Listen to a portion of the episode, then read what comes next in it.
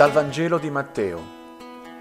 In quel tempo Gesù disse ai suoi discepoli, Nessuno può servire due padroni, perché o odierà l'uno e amerà l'altro, oppure si affezionerà all'uno e disprezzerà l'altro. Non potete servire Dio e la ricchezza. Perciò io vi dico, non preoccupatevi per la vostra vita, di quello che mangerete o berrete, né per il vostro corpo, di quello che indosserete. La vita non vale forse più del cibo e il corpo più del vestito. Guardate gli uccelli del cielo. Non seminano e non mietono, né raccolgono nei granai. Eppure il Padre vostro celeste li nutre. Non valete forse più di loro?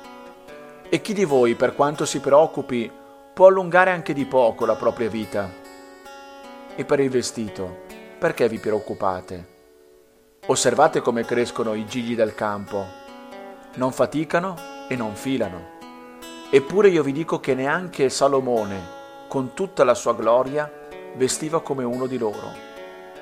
Ora, se Dio veste così l'erba del campo che oggi c'è e domani si getta nel forno, non farà molto di più per voi, gente di poca fede. Non preoccupatevi dunque dicendo che cosa mangeremo, che cosa berremo? Che cosa indosseremo? Di tutte queste cose vanno in cerca i pagani. Il Padre vostro celeste, infatti, sa che ne avete bisogno. Cercate invece anzitutto il regno di Dio e la sua giustizia, e tutte queste cose vi saranno date in aggiunta. Non preoccupatevi dunque del domani, perché il domani si preoccuperà di se stesso. A ciascun giorno basta la sua pena.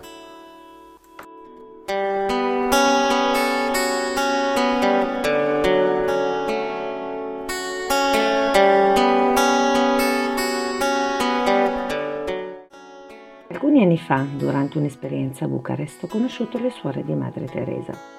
Tre donne sempre con il sorriso e la voglia di donare speranza in un sobborgo di Bucarest dove regnano le povertà materiali e morali. La loro presenza è un raggio di luce. Le ho conosciute e frequentate pregando con loro e andando con loro a trovare vicini di casa, facendo visita, portando loro beni di prima necessità. Condividendo con loro mi sono accorta che la loro gioia non veniva dal possedere molti beni o dall'avere molte cose, ma dall'essere in comunione con Dio, affidando a Lui ogni istante della giornata.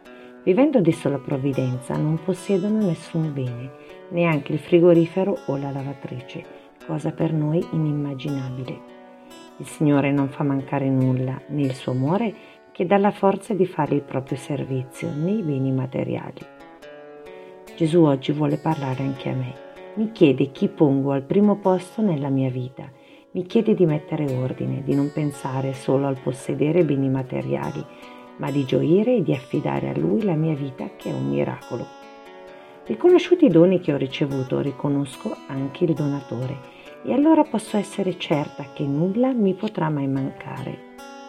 Confidare nella provvidenza di Dio non è una scelta di testa, ma una scelta d'amore concreta, perché Gesù non ci fa mai mancare il suo amore e non può dimenticarsi di noi suoi figli.